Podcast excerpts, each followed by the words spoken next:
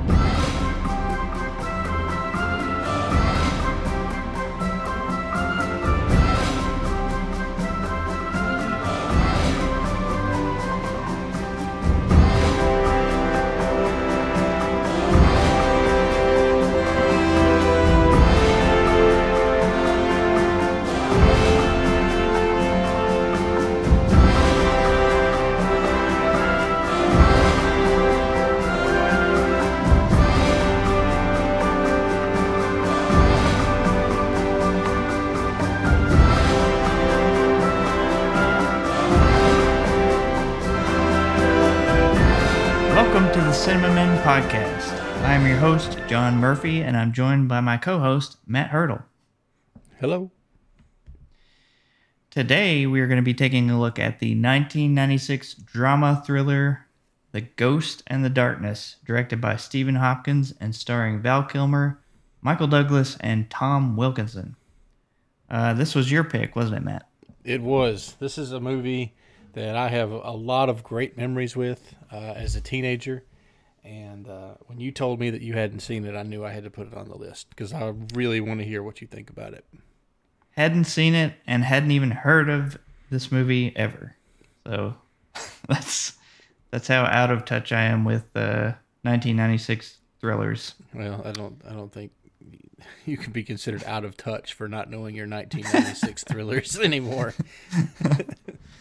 but fair I enough. felt like it was an embarrassing moment. Uh, why don't we go ahead and read the plot synopsis from IMDb? okay. A bridge engineer and an experienced old hunter begin a hunt for two lions after they start attacking local construction workers. Uh, it's okay. I mean, it's pretty simplified. I guess that's kind of the the whole deal with these. I love that they used old hunter to to describe Michael Douglas's character. Hey, he wasn't even really that old, was he? I think he was in his fifties. seem old in the movie. Yeah. Yeah, okay. he was in his fifties at the time. That's not old, really. Hmm. And they they call the the bridge builders construction workers as if they were like on a high rise in Africa. Yeah, it's a little misleading in it. they also make it sound like the whole movie is the hunter and the engineer, and you know the hunter That's doesn't true. even show up until what, like forty-five minutes in or something. That's true. So why don't you give the better synopsis of this movie? Well, I don't know if it's going to be better, but I'm going to try. So, this movie opens with Val Kilmer, who's playing the uh, very endearing Colonel John Henry Patterson. Oh, I should start off. I should I should backtrack. This is a true story. Uh, everything that you see in this movie reportedly happened, um, and there is this is based off of a book, which is a personal account uh, written and uh, still available today by Colonel John Henry Patterson, the main character of this movie, which is played by John or Val Kilmer. And um, so, yeah, it's supposedly true story. So uh, the movie opens.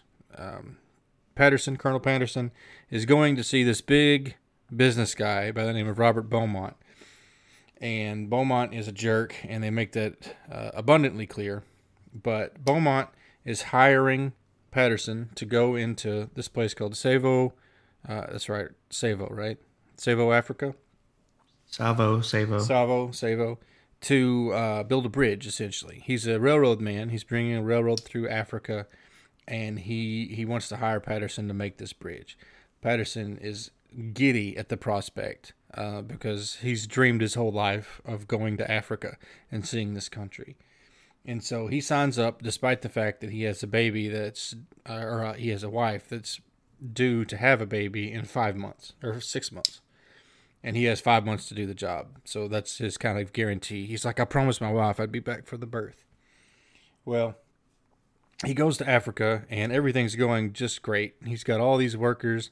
Um, you know, they're they don't really get along great, but they're doing good work. Um, and what happens is slowly over the course of the work of these bridges, uh, of this bridge getting built, they start being attacked by these lions. And, uh, you know, at first it's kind of an oddity, and then it gets a little weird, and then it gets really weird when these lions bring down like 40 or 50 people, like attacking every single night and killing people. And so the bridge starts to fall behind schedule. The workers are wanting to leave. They're nervous. They don't like it. They think it's, you know, uh, a bad sign.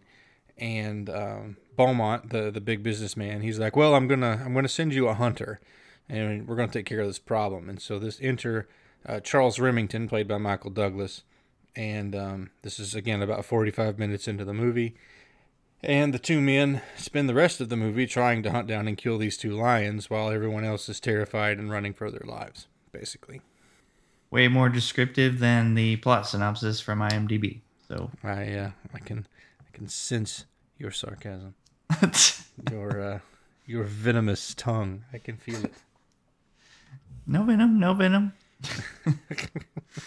uh, all right. So it's review time. Let's review. Uh, as I mentioned, had no idea this movie even existed. Matt said, "Let's watch Ghost in the Darkness," and I was like, "Oh, it's a horror movie," uh, but I've never heard of it. And he was like, "No, it's actually a 1996 thriller about lion attacks in Africa." Um, In the 1800s. I think I left that out of the synopsis. yeah. Uh, so going into it, I was like, this is probably going to be pretty boring. Um, one of those dry, um, factual biopics about real events. Um, but this movie completely threw me for a loop. It starts out almost like a horror movie. The opening score is very haunting. The opening shot is kind of uh, like starting of a horror movie a little bit, and uh, but then it kind of transitions out of that into the the actual actual plot. Um, but it's still it's a it is a one of the most engaging movies I've watched in a while.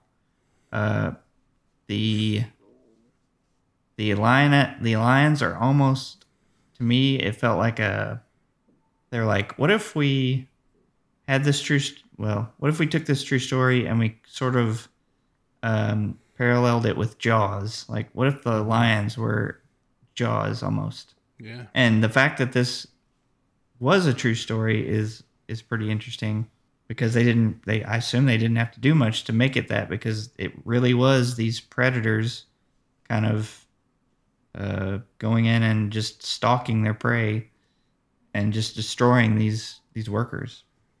Uh, I thought I thought Val Kilmer was good as the engineer Patterson. Uh, I thought uh, uh, Michael Douglas as Remington was was really good and one of the more standout performances, just in how crazy he was and how much I wanted to know more about his backstory and and his life. Um, the supporting cast was good. There were several actors that I thought did a great job and and were good as like um, sort of mediaries between the two main characters. Mm-hmm. Uh, the cinematography was fantastic. There were several wide shots of Africa, and I believe most of the shots of the lions were real lions. So yeah, I thought it. I thought it was just great. It.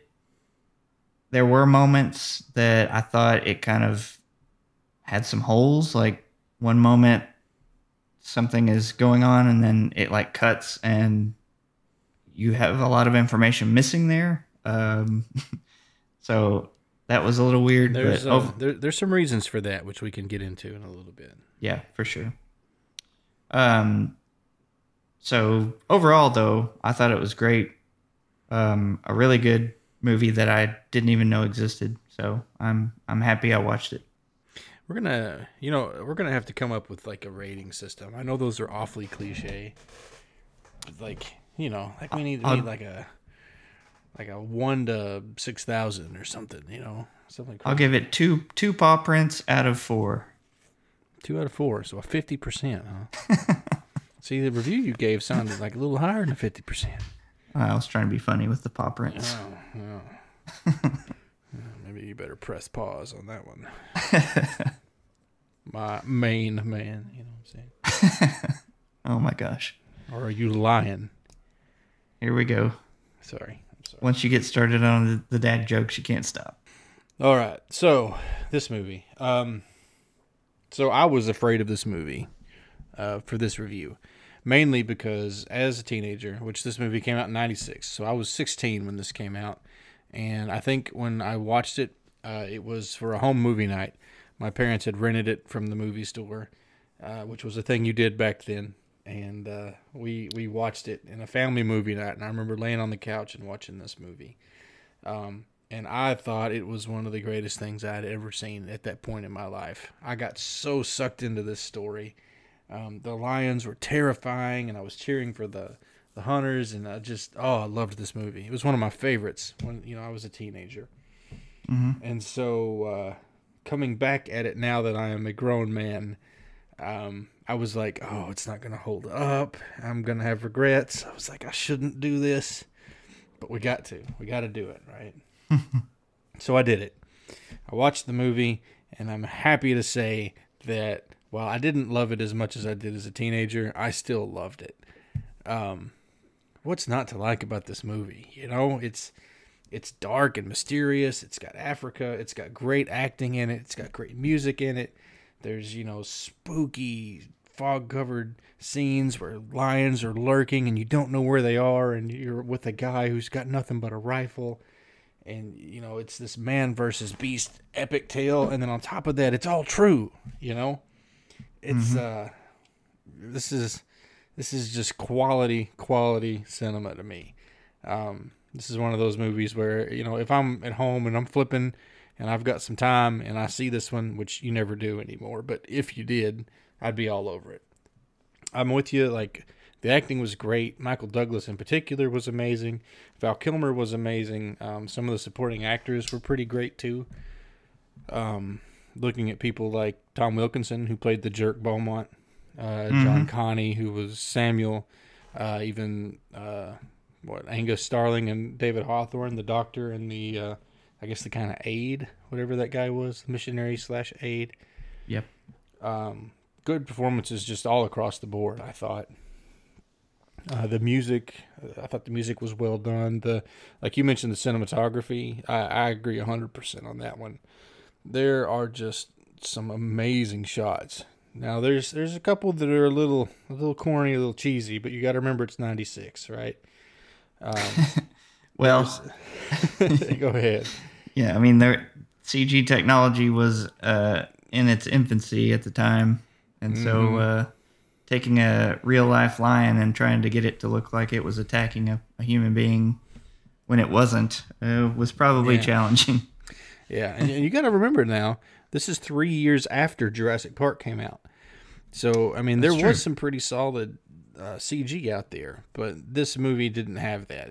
I, I guess budget wise or or whatever, but um, in any case, uh, aside from some of the the goofiness um, that was in some of the scenes, most of the scenes, the overwhelming majority, are just just majestic and gorgeous. Even you know, from the scary scenes to the happy scenes, everything is well shot and well set, and um, yeah, it definitely deserves mention.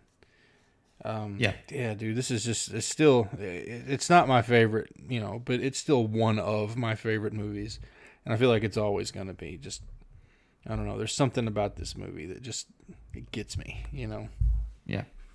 So did you like? As soon as it started, I was like, "Is this going to be a horror movie?" Um, did you get that sense? Um, and did you feel like they were trying to add horror tropes throughout the movie? I mean, I can see it kind of being a horror movie. Um, I think your comparison to Jaws was uh, apt, um, because it kind of depends on how. Would you consider Jaws a horror movie? Uh, most people would say yes. I think. Um, Yeah. a- and Horror, this- thriller. Yeah, like this this is very much in the same vein as Jaws. Um, you know, man versus beast. You've got the the skilled hunter and the not so skilled hunter going out to try to stop it. Um, honestly, I'd be surprised if Jaws didn't have some inspiration in this story because remember this book was written, you know, in the early 1900s. So, um, even though the Jaws movie way predates the movie of the Ghost in the Darkness, the book itself, I think it was called the uh, the Man Eaters of Zavo, Tsavo or something like that. Tsavo. Um, you know, that might actually have some influence there. I don't know, but I wouldn't be surprised. When the movie opens, there is a certain haunting score that's going on, um, and I haven't listened to the whole score uh, on on its own, but that that particular opening I was was very haunting. And then yeah, just the even the um, and it's later on the movie, but the, we get a point of view view shot from the lion's view, and you know, Just I, like I the shark in Jaws. Yep. Yep. Um, and of course, these lions are large, probably larger than normal lions, uh, and they are just decimating these these workers, and they can't do anything about it. And Right. that does bring up a point I wanted to make. So in this movie, they do a, an aerial shot to show you the camp early on. And to me, the camp looks like it's maybe half a mile to a mile long, maybe. Mm-hmm. Um, and so throughout the movie, I was just thinking, you know, how how can they not take care of these lions? Like they could, they have enough workers that they could just surround the entire camp, and if they see them, shoot them. Mm-hmm. Um, but I did some reading, and the actual story, this camp was almost eight miles long. Wow, really? Yes. And so they weren't able to cover the area they needed to cover, and these lions could just pick people off because they mm. didn't have the manpower power to cover the the sheer like square footage or area that they needed to cover for this eight mile encampment. And you know, now that you mention that, I do. I remember there's a part in the in the beginning of the movie, right when Patterson shows up and he's he's seeing the camp for the first time. They mention, you know, they show him where they want him to put the bridge up, but then they mention that uh, you know there's there's men that way building out already. You know, and I wonder if maybe that's part of the camp because maybe they're building the railroad out from where the bridge is going to finish. I mean, I could see that stretching out to you know this eight mile size, but I'm just guessing. I'm not sure. So yeah, I think uh, definitely a lot of inspiration either from Jaws or other uh, animal attack movies. Um, but this this movie is also based on a true story, as we said. Um, why don't you tell us about about that? Yeah. So as we mentioned, uh, there is a book um, called the the Tsavo Man Eaters. Um, I think that's what it was called, but it was written by our main character in this movie, uh, Colonel Patterson. Um, and it, it it's kind of a memoir of his time building this bridge and his encounter with these lions. Um, you know, you, you find out that uh, as you had mentioned earlier, the camps are kind of spread out over eight miles, and it's not just one camp; it's a it's a group of camps. And inside these camps, there were several thousand laborers. Like this, this place was just filled with workers. Um, Patterson arrives, and just days after he shows up, people start going disappearing. People start going disappearing. people start disappearing, and um, you know they're able to track it down to lions. Um, they they continue work for almost nine months, so the timeline seems to be a little bit off from the movie to the books. But um, over nine months of work, uh, these two uh, these two lions they were both male, but they didn't have manes, which is unusual. Um, started attacking the camps. They would they would drag workers out of their tent at night and eat them, which is real grisly. But that's what they were doing. Um, there was a few months when the attacks stopped completely, um, and when that happened, nearby settlements had reports of uh, killings from lions, and then they came back, and it got to where they were killing uh, crew members almost every single day. Um, as this kept going on and on, uh, the workers started to flee. Uh, the bridge work completely stopped, and um, people started getting involved. You know, um, in this, uh, in in the real story, um, one of the main characters, I think uh, his name was Abdullah. Is that right? The uh, kind of the the head Indian worker. Yep. He uh, that guy actually existed, and he was actually killed by the lions. Um, they did manage to kill the lions, just like in the movie. Um, they killed two of them, uh, one and then the other. Uh, the lions were massive. Uh, one was almost 10 feet long, um, and it said it took eight men to carry that. Uh, Wow. so just just huge, huge lions, and they were legitimately like just killing for fun. Um, they, uh, you know, the exact number of people that they killed is not exactly clear, but uh, one of the estimates was 135 people. Um, I've heard some reports saying that that's a real big exaggeration, but um, there's no way to know. It's all written history, and that's all we got. Um, but uh, after the lions were killed, Colonel Patterson himself he had the lions skinned and turned into rugs, which he kept in his house for I don't know, like 25 years or so. And then he sold the rugs to the Chicago Field Museum in Chicago, Illinois, here in the United States.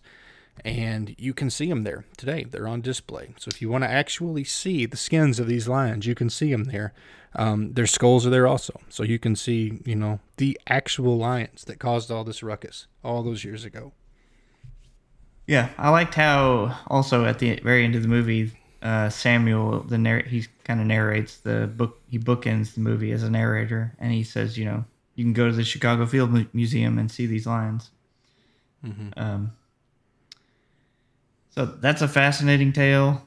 I mean, I thought they did a pretty good job of of translating that into the movie. One of the other uh, interesting parts of the movie is the relationship between Patterson, uh, John Patterson, and Charles Remington. Oh man, yeah, that is a, that is a great part of this. Yeah, uh, Patterson, you know, is this cal- calm, cool, collected engineer. He's like a Boy And- Scout, though, right? He's very Yeah. by the book, very take charge, very you know prim and proper, and always stand up and you know don't slouch kind of guy. Military guy, right? He's he's a very military guy.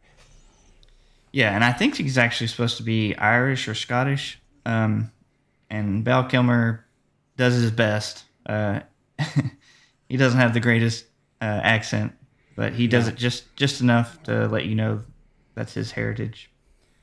Uh, and then Charles Remington is kind of the polar opposite. He's Yes. he's crazy. He's uh, unorthodox. He's this world-renowned hunter. Um, he, He, uh, when he shows up, right? He shows up and he's got this tribe of Masani uh, people with him, and they're they're making like these pops and these hoots, and they're doing this dance, and everyone's like, "What in the world?"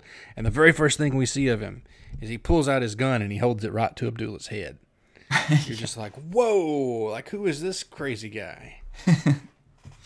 Yeah, he uh, somehow um, disables that situation by holding a gun to a guy's head. uh, I thought it was interesting that you know Remington doesn't show up for, till 40 minutes into the movie. So Patterson, he starts as this confident engineer. He he just loves Africa. He's gonna get this bridge built in five months and then go home and see his wife and and and newborn and you know obviously the lion attacks start and he starts to lose confidence he starts to question things um, he's at his wits end basically he's asking for help from beaumont he's asking for military backup beaumont is like you know pulling the jerk move he's like i'm not sending any military uh, to help you you're on your own basically um, but I believe he does. He is the one that sends Remington um, to help out. Yeah. When uh, when he finds out how many people have been killed, he, he agrees to send Remington after making fun of uh, poor Patterson's trailer trap. yeah. Uh, it was the worst idea ever. Well, it was a great idea. He just the, the unfortunately the people he chose to man his trap were incompetent. Boy. Yeah, I think we should. I want to mention that. So they've got this. Uh, I guess it's like a. Um, I don't know, like a It's railroad like a tra- cart. it's like a train, yeah, like a Yeah. train cart. Yep. And so one end of it is open. That's where the lion comes in. The other end is barred by these steel uh, beams. And on the other side of those steel beams is where human beings are with guns. And Yeah. so he hires some basically thugs and thieves to man this contraption and go on the other side of the steel beams to shoot at the lion whenever he gets trapped. Yeah, the idea is to lure him in with the human bait, and then once he gets in, the door slams behind him, and then the other men shoot the lion to death. Yeah. Seems like a good idea. Uh, theoretically sound. According Uh, to Patterson, the lion comes in, the back of it shuts, trapping him in, and the thieves, they instead of shooting, they start screaming, uh, fumbling with their guns. Also, it was established that they were really good shots, and they shoot at this lion, and they can't shoot through these steel beams. it's like four rifle clips, and not one of the bullets hit the lion. And Patterson, he he can't believe it either. He's just like, "What? That? What happened? How did you not even wound it?" the the bullets are ricocheting off the steel beams uh, and this lion is just tearing down these beams like and of course they have a lantern the lantern falls over and starts catching the hay on fire or whatever's down there A little bit of a comedy of errors thing going on at this point. that, that was like we don't have a cheesiest moment uh, spice award this time but if we had that would have been it Oh yeah. uh, yeah. Just just one more on that topic, right? It, it's it's like we said, seeing the polar opposites of Patterson and Remington working together towards a common goal, and finding those those opposites kind of forming a relationship. You know, like after a while, these two men start to respect each other and lean on each other and trust each other, and it's a it's a really neat part of this movie that I didn't remember and I didn't expect watching it this time um, it's almost like if uh, if we go back to our Heat review, and uh, you know you look at the cop, uh, the detective versus the robber, you know, uh, that one didn't work out so well. But you know if it would have worked out well, I feel like that relationship would have been kind of similar to this one. What did you think about the the setting that this place was in? Right, like we're we're set in Tsavo. This uh, you know it's set up in Patterson's mind as just this jewel in Africa, right? Like it's this amazing, gorgeous place that he wants to see.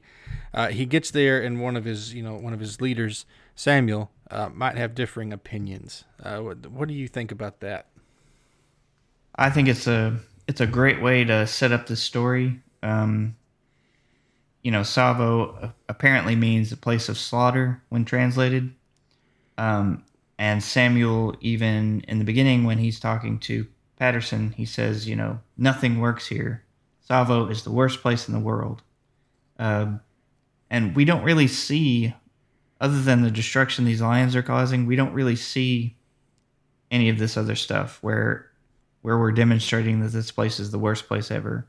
Um, but it is a good way to basically get the audience in the mindset of you know this things aren't going to go well here well here. Um, so yeah, that was that was a it was a great place to even if this wasn't the actual place this was filmed, it would have been a great way great place to to have this movie.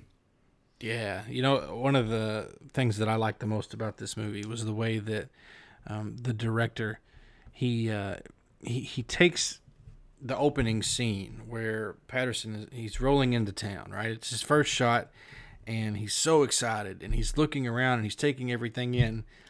And uh, you know, there's a couple of scenes where he looks out over this kind of wavy amber grass. It's very gladiator, you know, uh, with the with the wheat fields. Only it's a lot more red and it's grass, but um, and you know you've got beautiful music and it's just it's so pretty you know And uh, very subtly, over the course of the opening of this film, um, we learned that, you know, the grass is where these lions lurk. And it starts to take on this real sinister character. Um, it's kind of a, a cloud over it. And every time you look at that grass, every time he shows that shot, which he does a lot in this movie, it's almost like the grass is a little bit darker and the music is a little bit spookier, you know, and you just, you never know what's out there. And I, I thought that was just brilliant how he, uh, how he took that, this gorgeous scene and slowly morphed it into something that was just terrifying, you know, using nothing but these two lions as its tool. And uh, I thought that was just awesome. Yeah, he really used the the grassland to its full effect. Uh, not only with the lions lurking, but uh, near the end when Remington is dead, uh, they the blood was all over the grass in kind of a, almost a pattern or design, and then of course they burn the fields, uh, as one would do when they get frustrated. um, You know, at Yeah. that point, I think it might have been justified. yeah, for sure. I'm usually anti burn the fields, but in that case, maybe maybe that was the right call. but something you touched on, foreshadowing. Um, watching this movie just recently now, with you know a- a little bit of knowing of what was coming, but not exactly. Um, this movie is really chock full of it. If you can, if you can pick up on it, there, there's quite a few moments uh, where they do some foreshadowing type things. Oh yeah. And um, like uh, one that one that comes to mind in particular was with the uh, the character that was kind of his right hand man right at the beginning, um, Angus Starling, played by Brian McCardie. Uh, there's a scene which he he actually winds up being killed by the lion in a scene where the lion kind of takes over the the train station area of the camps. But just prior to that scene, you hear him talking about how his hands are bleeding from building the walls um, around the village or the town or the camp, whatever, with these thorny bushes. Mm-hmm. And uh, he talks about how you know he, he sees the blood and he's like, uh, you know, I, I don't mind the blood. I kind of like it, which is a little weird. But you're like, what, what is that talking about? But um, I don't know. It really feels like like they're saying, yeah, he's about to go down. You know, he Oh, uh, for certain. He talks about how he um, you know he likes to see everybody working together and he, he like he's in a great mood and everything's happy. There's no attacks for a week. And yeah he drops this line about how he likes that he bleeds. It makes him feel okay. And then you know in the back of your mind you're like you're bleeding. The lines are going to smell the blood. And before you know it he's gone. Yeah. No, I I was hundred percent confident when that scene was happening that I was I knew he was dead. yeah and there's several scenes like that but that's the that's the most uh, i guess blatant one Yeah. Yeah, and he dies in quite the grisly way, uh, slashed across the neck by a big lion. Uh, why don't we get into some Spice Awards? The Spice Awards. All right, Spice Awards. Uh, I made a little jingle, and last episode I put it in there, so it'll be in there this time. Quite proud of it. Uh, I'm glad one of us is. The, Matt's beautiful voice. You can't prove that. I Okay, maybe you can. I can totally prove it. uh, first category, best actor. Well, you know, it, to me, for the the best performance, it comes down to one or two people, right? It's got to be Kilmer or Douglas. Um, they they both do amazing in this uh, movie. I feel like, uh, but man, it's a it's a close one. It's so close. I want to give it to uh, to Kilmer because I know that Kilmer was really, really working hard on this movie. Um, we'll get into some of that on the Did You Knows, but like he was just killing it on this film, and he did amazing. But I've got to give it to Michael Douglas. and tired of your lies. You, you listen while I talk. Changing plans. Get him back! Now get him all back! Get him back!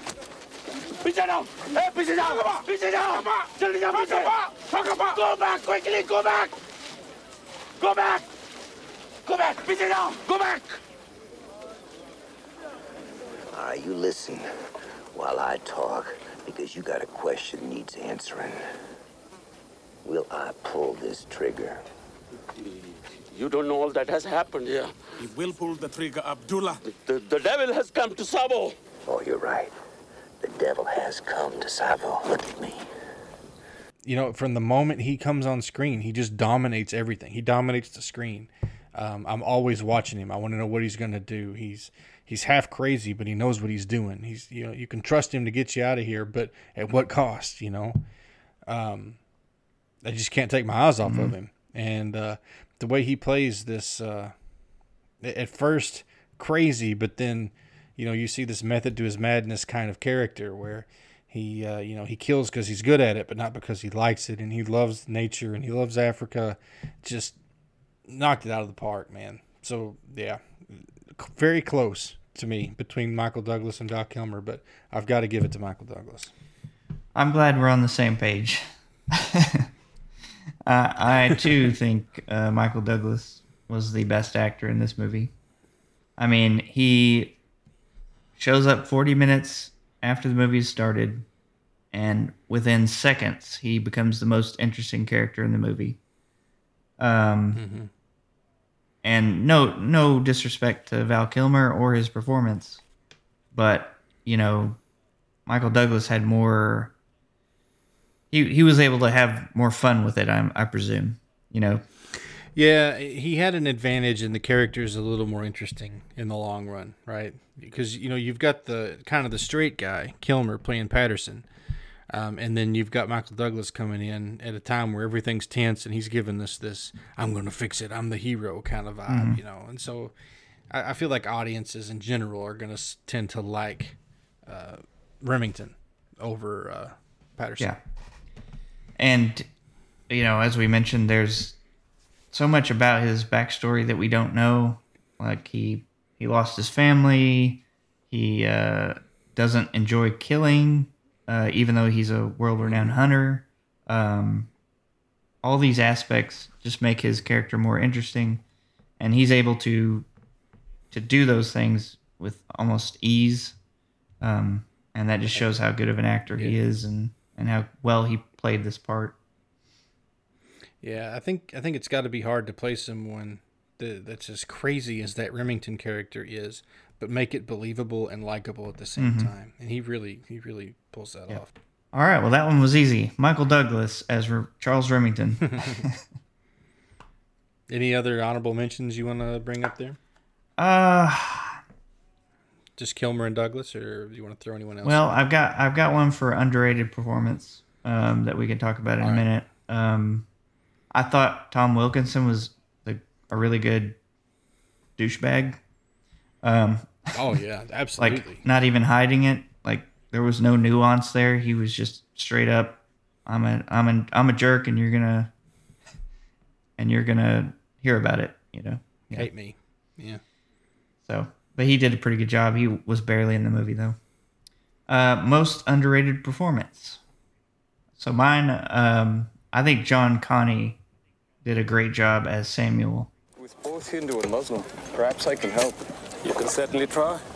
It won't work. Nothing works here. Tsavo is the worst place in the world. Um, He is well liked, well respected. Uh, he acts as kind of the mediator between Patterson and Remington.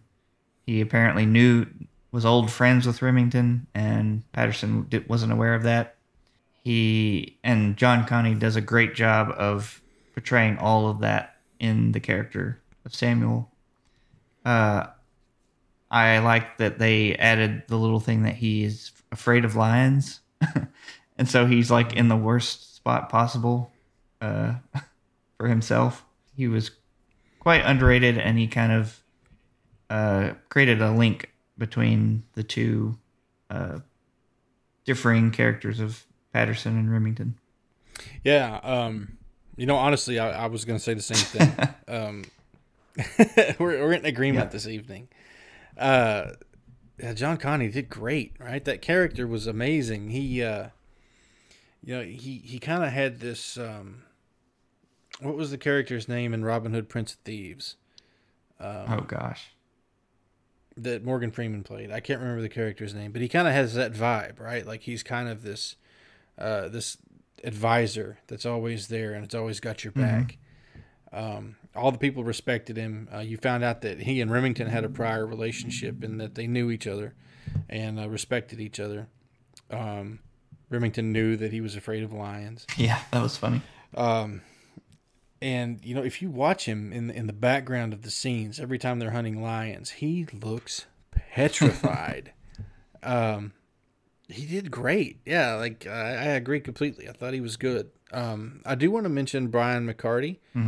Um, I thought he did really well as Angus, the kind of happy-go-lucky um, missionary slash foreman slash whatever he was there. I never really understood what his role was, but he did great.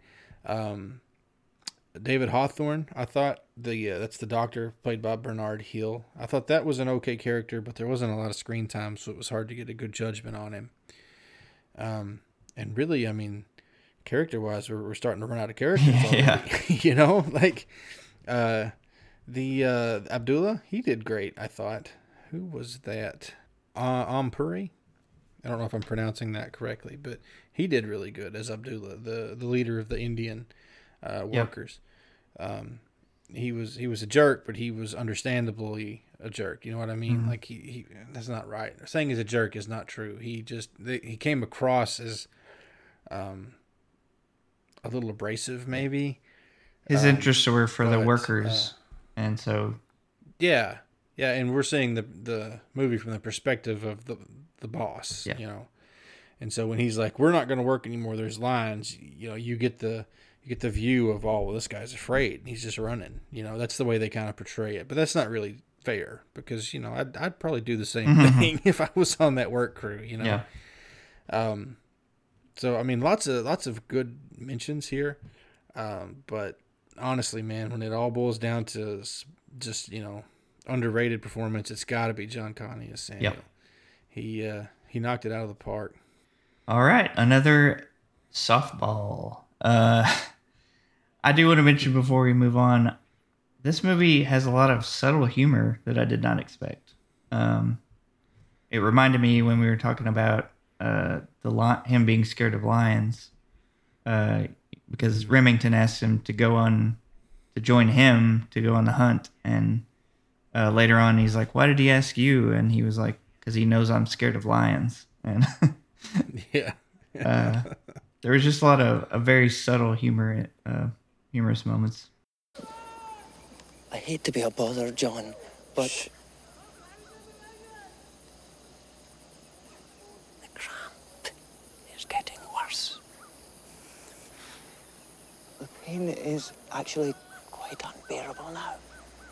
You'll just have to cope with it, Angus. That is precisely my plan. But back at my tent,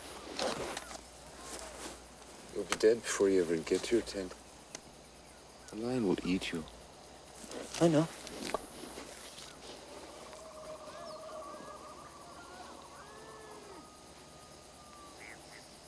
This is the best way to hunt a lion. I don't know. I've never even seen one. And the one that we kind of mentioned before, when they were hunting the first lion, Angus is like uh, something along the lines of, uh, "How do you know what to do?" And he's like, "I don't. I've never hunted lions before." And Angus is like, "Oh, that part was great. I can't feel my leg. I'm in quite excruciating Yeah, pain. he's like, you know, you're uh, just gonna have to deal with it. it's like, oh, I'm gonna go back to the tent. And he's like, oh, that's fine, but uh, you know, the lions will kill you before you get there. you ever failed at anything, What? John? You ever failed at any? You ever failed before, John? no, Only at life. that was great." Sorry, sorry, I just kind of Yeah. threw that at you, but that was a I great I had that in my notes. Uh, I wanted to bring that up to you. Favorite scene?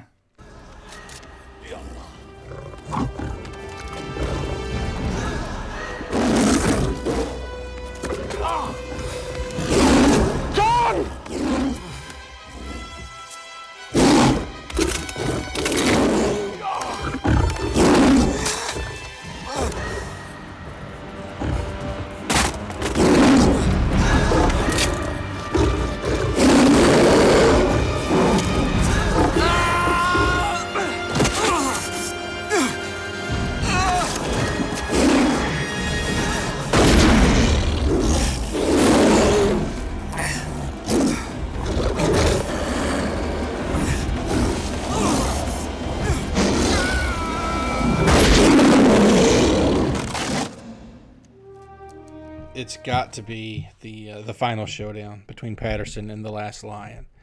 Um, you know, at this point, Remington he's been dragged off and mauled. Um, there's nobody really left except Samuel and Patterson, and uh, this lion is chasing him down. It's running him through camp. He winds up climbing up a tree. The lion's chasing him up a tree. Uh, Samuel climbs up a tree too and tries to toss him the gun, which he can't catch. yeah. Uh, he's unarmed. He winds up jumping out of the tree to get to the gun. And of course, the lion jumps down right after him.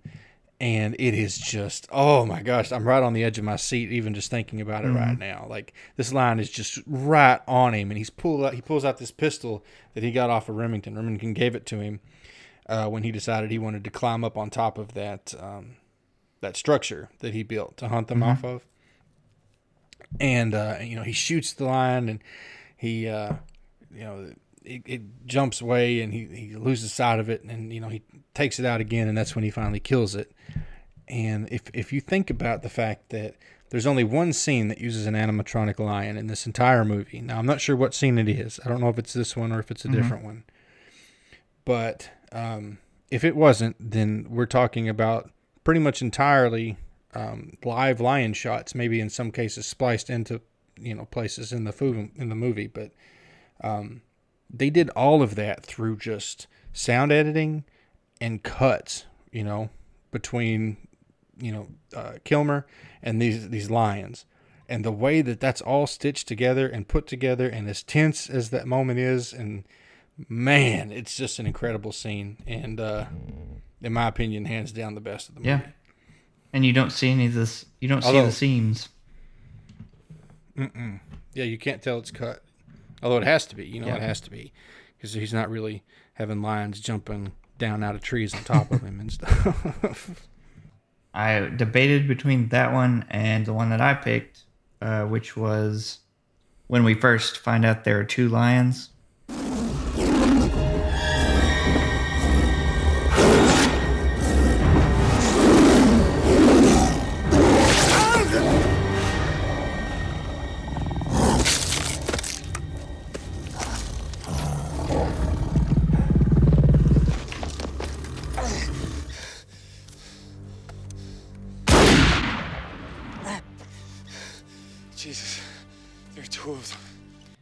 Um, oh Which- yeah, oh yeah, that's a good one too. so unexpected because one, I didn't understand the title of the movie until that moment.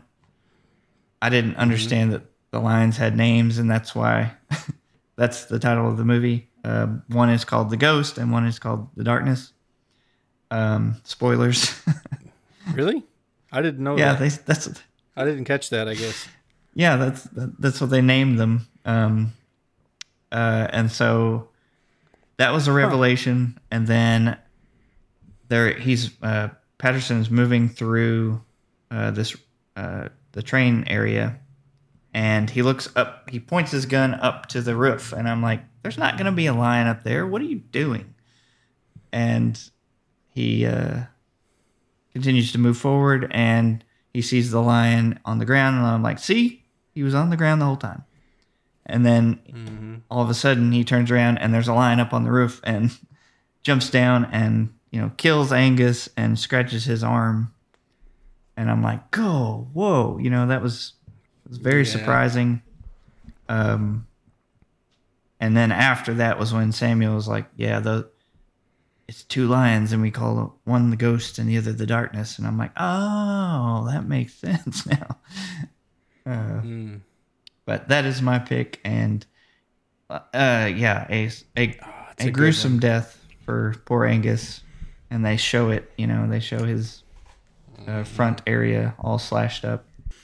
Yeah, that's uh, that's definitely a, a spine chiller there. When he turns around and you see it, just looking at them on top of the roof, it's just like, oh no, it's a that's a good pick. Mm. Yeah, when we first meet the ghosts in the darkness, and yours was the last scene between the last lion and Patterson.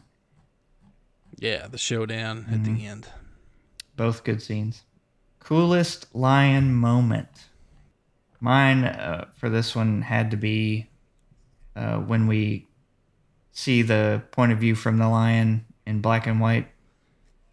Uh, because I believe it's true that lions are colorblind.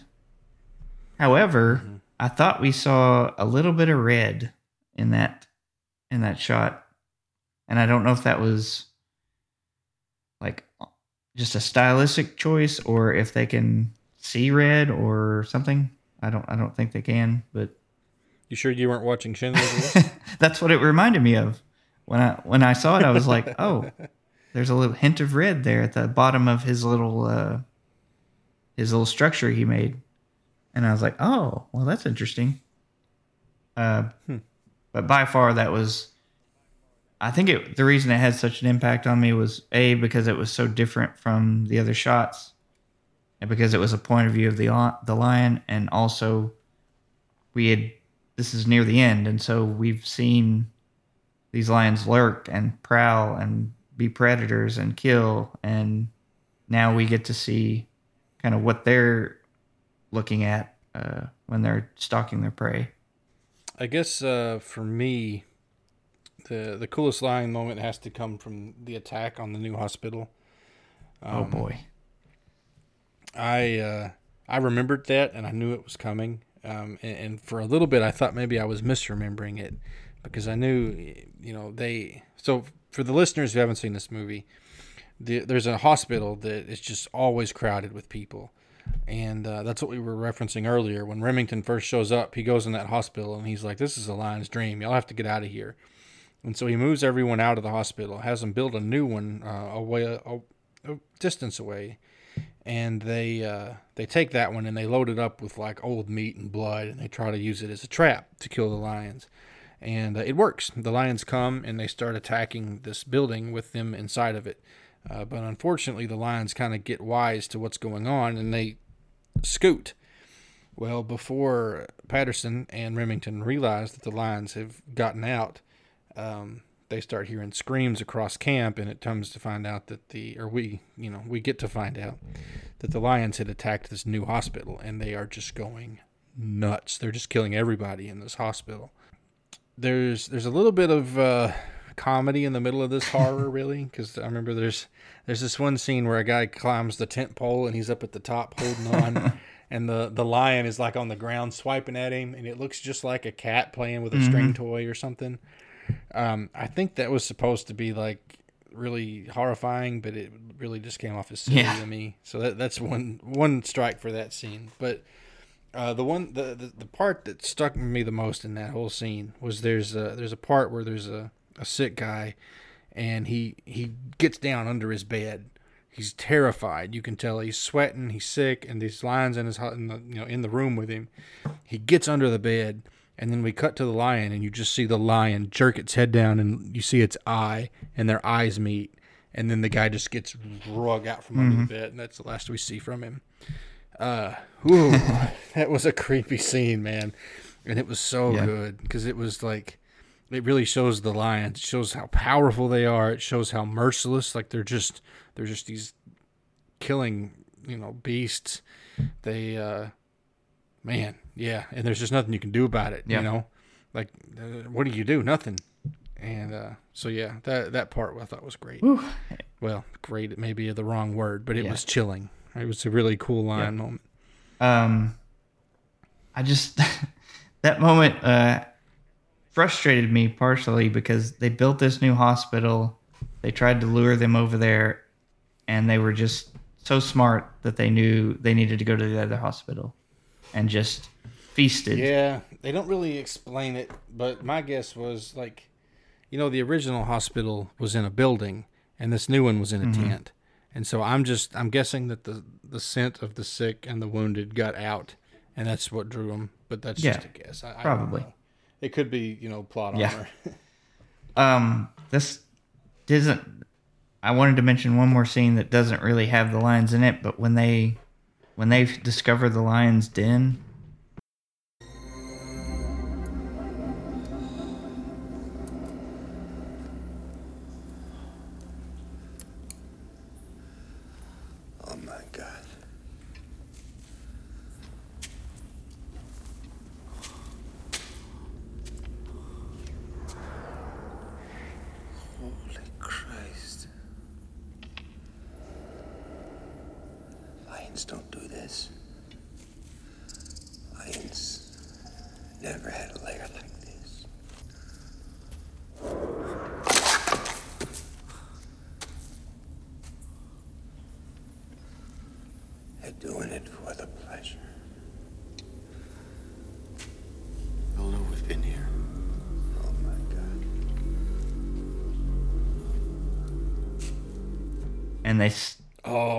see all of too, the uh, um, skulls, human bones, and everything just piled high, almost, Mm-hmm.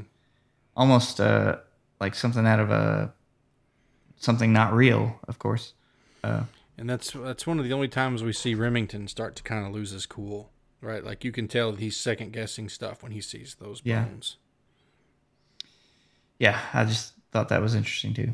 Um, so coolest line moment, I said uh, when the when we see the point of view shot with the black and white um, from the lion's view, and Matt's was the lion attack in the hospital tent. We got a couple more favorite character, and this I guess this means just the actual character, not the actor playing the character. Yeah. Yeah, this is a tough one too, right? Like I'm tempted to go for um, Remington again, but I'm gonna get off of Remington because we've talked about him Mhm. enough.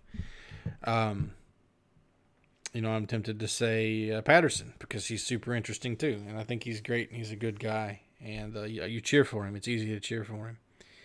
Um, but you know who I think I'm gonna, you know who I think I'm gonna pick for this one. Tell me. I bet, I bet you wouldn't guess it. Probably not. the uh, the lion. I am going to give this one to a character whose name I'm going to probably mispronounce. His name was Mahina. I think Mahina. It's like we're Mahina. Were you going to pick this one too? no, you weren't. No, you weren't. Get out of here. All right, I'm not you can to see my notes. That no, was yours. look at my notes. It says besides Remington, comma Mahina. Fine, fine. I, I'm I'm going off of him. I'm going to go with Angus. You don't have like to, Angus. but He I was- just think it's funny. I'm going to anyway. I'm doing it anyway because we've already had two overlaps. I'm I want to be different. don't judge me for wanting to not be like you. That's or maybe do I don't know. Anyway, uh, I'm going with Angus. Uh, Angus was I thought a good character. He was optimistic. He was happy. He seemed like he was out of place, but um, despite all the hardships, he always tried to keep a positive attitude. He was always looking on the bright side of everything.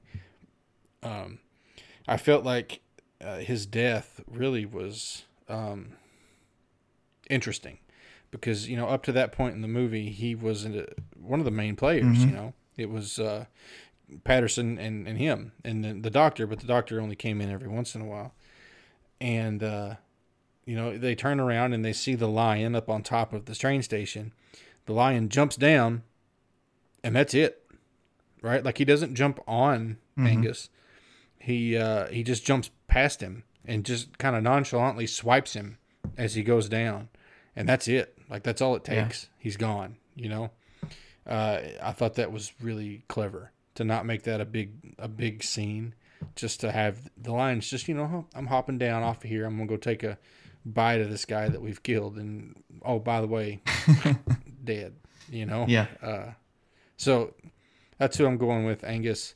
Um, Although, like I said, I'm really tempted to go with Remington, but I'm, I'm not going to because he's gotten enough credit. so let's, let's spread the credit.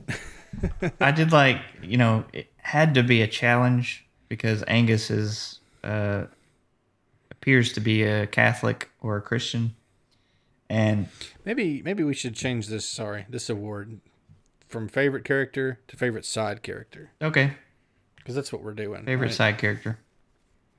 All right, That's sorry fine. about that. Go ahead.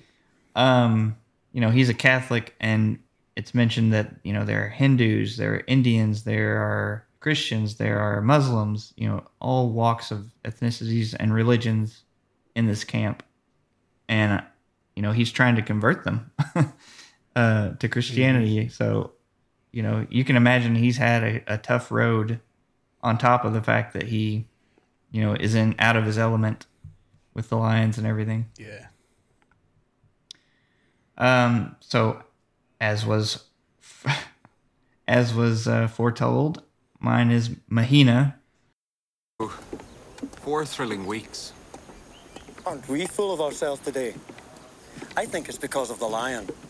Uh, John, You know, I also have killed a lion. how many shots did you need? I used my hands. Oh. Uh, John, four weeks is just not enough time. You just have to use your hands. He wasn't in the movie very long, uh, but he was really interesting. Um, he mentions when he first meets Patterson that he, uh, after Patterson shoots the first lion, he says, "I once killed a lion," and Patterson goes, "Oh," and he says, "Yes, with my bare hands." And you know he has some. I don't. I couldn't tell if they were scars or if he was painted on his face um, but he had something on his face.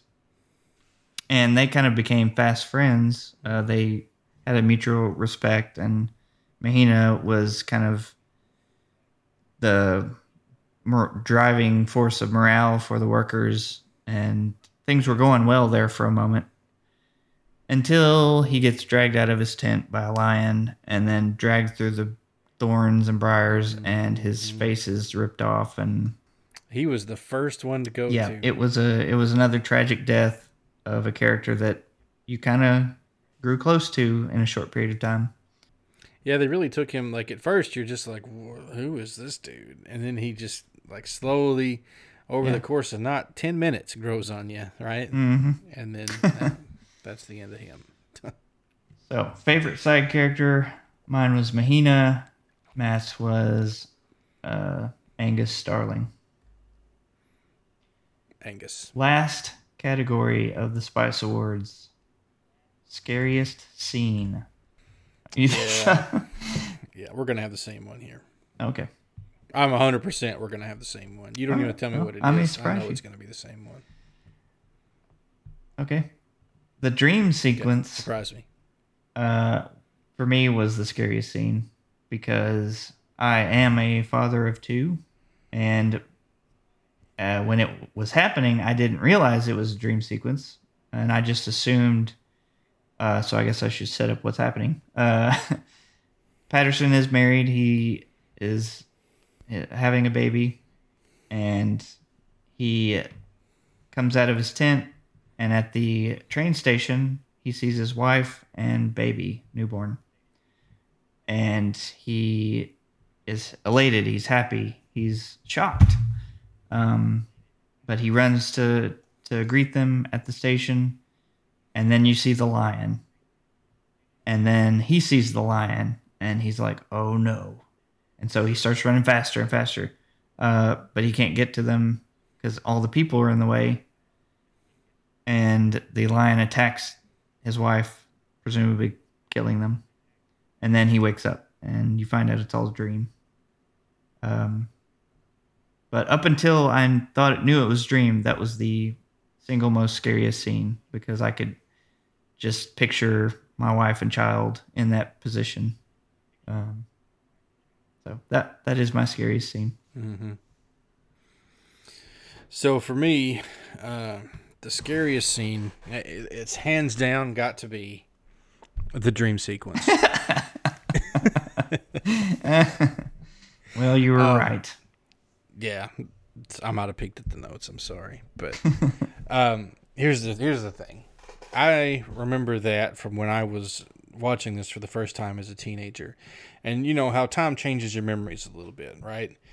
Um, I was convinced that that was a real scene. Uh, when I was when I was for some reason as a teenager, I didn't realize that was a dream, or I did, and I've just forgotten over the years, which is probably more likely. But um, you know, I was watching the movie and I saw her get off of that train, and I was like, "Here it comes, here it comes." I know it. But this time, as an adult, there were some telltale signs that it wasn't real. Right? Mhm. Uh, for one, uh, all the workers are back. Yep, Where did they come from? Yep. Everyone had left. Uh, two, when the lions start to run and attack, the workers don't really react. Mhm. They just kind of keep working. Um, whereas, you know, every previous scene we've seen with the lions, the workers are just flipping. Um, and and so I was a little more prepared for it this time because I recognized, hey, this isn't this is a dream, but I didn't remember that it was a dream, and that scene has haunted me since I was 16 years old because I was convinced that the lion just mauls his wife and son. Mhm. Um, I was really glad to find out I was wrong, honestly, uh, but still, I'm with you, right? Like as as a husband and a father, that's a worst nightmare scenario, you know something like that happening and there's just nothing you can do about it and, and seeing it happen right in front of you it's just terrifying.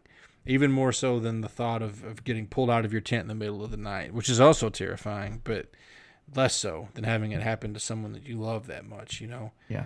um And so yeah I agree completely. That that scene oh it's such a haunting scene. It, it, it's not as powerful now as it used to be even knowing that it's a dream. It's just it's lost some there's some cg in there that's not so great and you Yeah. can see that now but it's still man it's still real powerful Yeah, really, the moment it was from the moment he wakes up and comes out of his tent to the moment he starts struggling with the crowd. Because at that point, I knew it was a dream. And so I was like, oh, it's a dream. But up until that point, I was like, oh no. Um, But then, yeah that you're like why is she why is she here Yeah. like why did she come to africa with a baby Ugh. but you know, it's not a dream. Hmm. When she actually shows up in Africa Yes, at the end of the right. movie. she sure does What what was she thinking? and what was he thinking? like like think about how hard it must have been for for you know this this young lady with a baby traveling from you know where were they I don't know where they left from the United States somewhere all the way to Africa by yourself caring for a baby a, a newborn baby the whole time like oh my gosh that's that sounds like a nightmare that's got to be awful Yeah. And they they don't know that they've killed all the lions. They know they've killed the the 2 Mm-hmm. But there are other lions in Africa. I, Mm-hmm. There's no way I would I would have sent a letter or a uh what do you a telegram or something Mm-hmm. uh and been like don't come to Africa yeah please don't and if you and don't bring the baby. if you do come, don't bring the, the newborn child. Yeah, that's uh, not a bad call. Uh, all right. So we both chose the dream sequence. Yeah. Um Lots of scary moments in that. The you know the hospital uh, scene is really scary too. Oh, yeah. I don't feel like I don't feel like anything comes close to that scene. Yeah, for sure. All right, let's move on into some Did You Know? Who? Who? What? What? What? Uh, this is a, right. a section where we uh, come up or look up some facts on the internet that may or may not be true, but still ones that we thought were interesting enough to share. The one that stands out the most to me is just the production woes of this movie. Um, Yeah. Stephen Hopkins, who was the director, apparently they had people were snake bitten. They were bitten by scorp or stung by scorpions. They had fever from ticks. People were struck by lightning. There were floods. There were storms. Hippos were chasing people through the water. Cars were sh- swept into the water. Two drownings of crew members. uh, and they still managed to make this movie. Like at this point, I would. I mean, sure, some movie productions are like this if they're out in the in the wilderness or whatever. But my goodness, if you've got crew members dying, I don't I don't know how you continue production at that point. But they did. And you know, not uh, not quite as bad, but you know, another movie that had really uh, is kind of notorious for having a hard time filming. Jaws. Oh, I did not know that. Oh yeah, there, there's whole books about how how rough that movie was to make.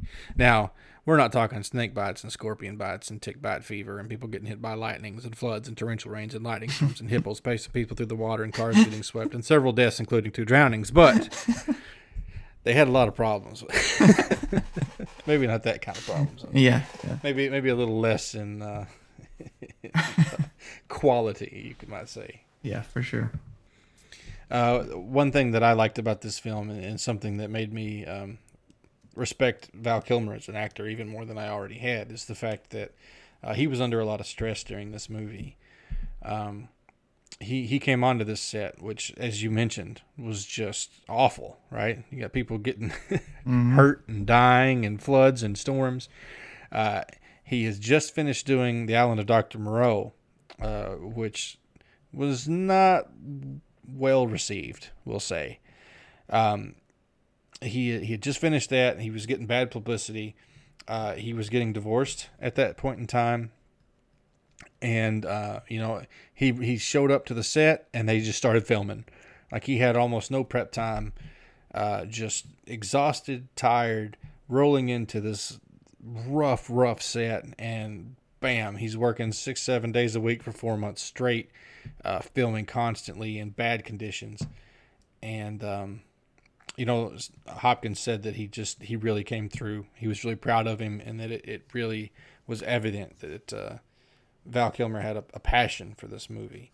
And, Yeah. um, you know, looking at his performance in the context of that information, man, he really did do great, right? Like you can tell that he uh, he really was working. You know, Yeah. he was doing his best. It's some of his best work, in my opinion. So, Yeah. I think he did great. And I think he, in real life, he actually too had a love for Africa. Like he he wanted to go there. He wanted to to spend time there. Um, some interesting uh, alternative casting. Um, Kevin Costner was supposed to star as Patterson. Um, I can see it.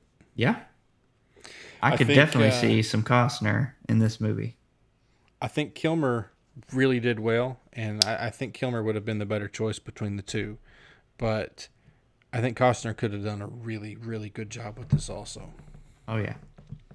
I mean this this role sort of reminds me of Dances with Wolves a little bit. Yeah, yeah, it does a little bit. Yeah. I'm with you. So I, I I could see why they would seek him out to to play this.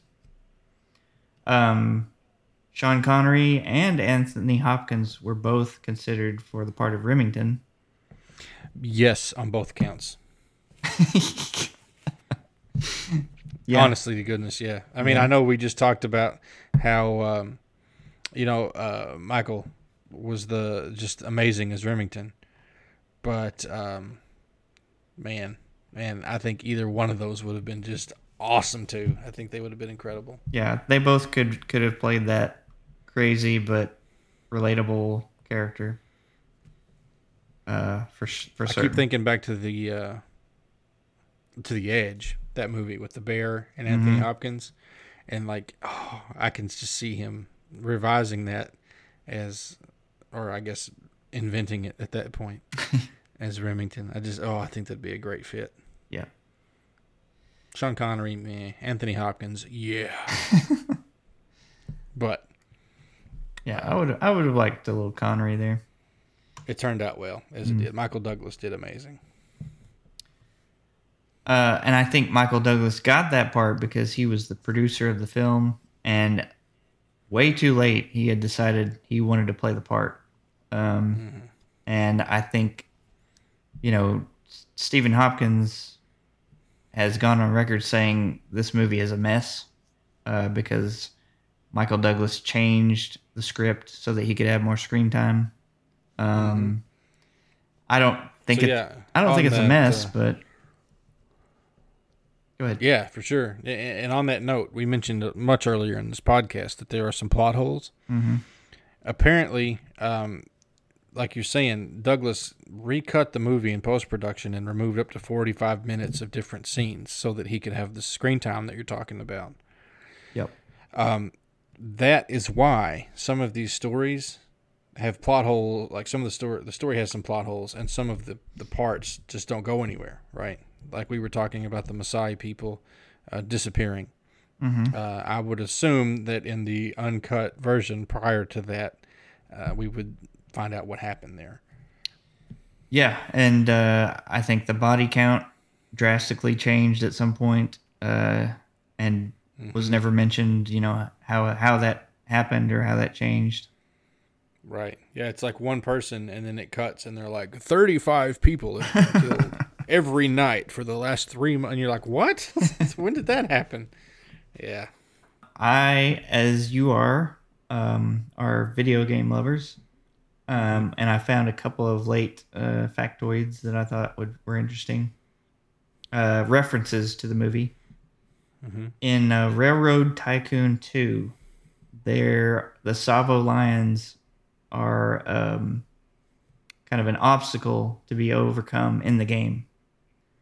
Uh, in That's one of the neat. scenarios, I thought that was very cool. That is pretty neat. Yep. And in the MMO World of Warcraft, uh, Never heard of that. what's that? What game is that? that, um, was, that was a bad joke. there's a uh, tiger that can be found in the game, and his name is Savoka, which is, well, it says translation "Ghost in the Darkness," but I don't think that's true because Yeah, I don't know what the translation's from. Savoka, Tsavo, we It's as World we, of Warcraft. That could be troll. Yeah. you know? Tsavo, as we've established, uh, translates to uh, place of Place of slaughter. slaughter or something. At least according to the movie. Yeah. That's what the movie claims. Uh, there was a uh, originally a different director scheduled to attach to this movie. It was not Stephen Hopkins, John. It was a director whom we've already covered once on this podcast. One Michael Mann. Yeah, that I don't know. I don't. That would have that would have made possibly a better movie. I'm not sure. At least You know, it would have been if well researched. Yeah, right. Uh, That's where I was gonna go. If he took the amount of attention to detail that he applied to Heat, and he turned that into an authenticity of what those camps were like, you know exactly. Oh, that would have been really interesting. hmm So I, I've got to give him that. That uh, if if he put that amount of effort into this movie, it would be really interesting. Although I have to wonder, you know, Michael Mann sounds like he's um, probably difficult to work with because he's somewhat of a perfectionist and very very detail oriented. Yeah. I wonder how that would have combined with the rough shooting locations that they were dealing with. Oh, geez, yeah. Sounds like a nightmare, right? People may have quit, Yeah. Gotten on a train, and left. That's what would have happened. In uh, life imitating art, yes. imitating life. Well, do we have any closing thoughts on this movie? So this is a movie that I feel like um, has been kind of forgotten. You know, this, this is a, this is a film that when I was a teenager, as I've mentioned, it was one of my favorite movies. Uh, I still love it today. It holds up a lot better than I thought it would, and I really was afraid it wouldn't. Um, if you haven't seen this one, I want to encourage you to go see it. Be be ready though, kind of have a strong stomach because there's some gore in it. It's it's got some hard content. Um, it, it is a R rated film, film, and that's going to be for gore more than anything. But uh, man, it, it's a it's a great movie. It's a true story, um, and you know if you're interested uh, in the story directly from Colonel Patterson's mouth, you can read his memoir of the event, uh, the the Tsavo Man Eaters. That's uh, T S A V O Man Eaters. Um, you can look that up on Amazon or your local bookstore, anywhere pretty much, and you can find a copy of that and find out exactly what happened straight from his mouth. Um, it's rare that we get that opportunity, and so I want to encourage y'all to not only watch this movie, but to also check out that book.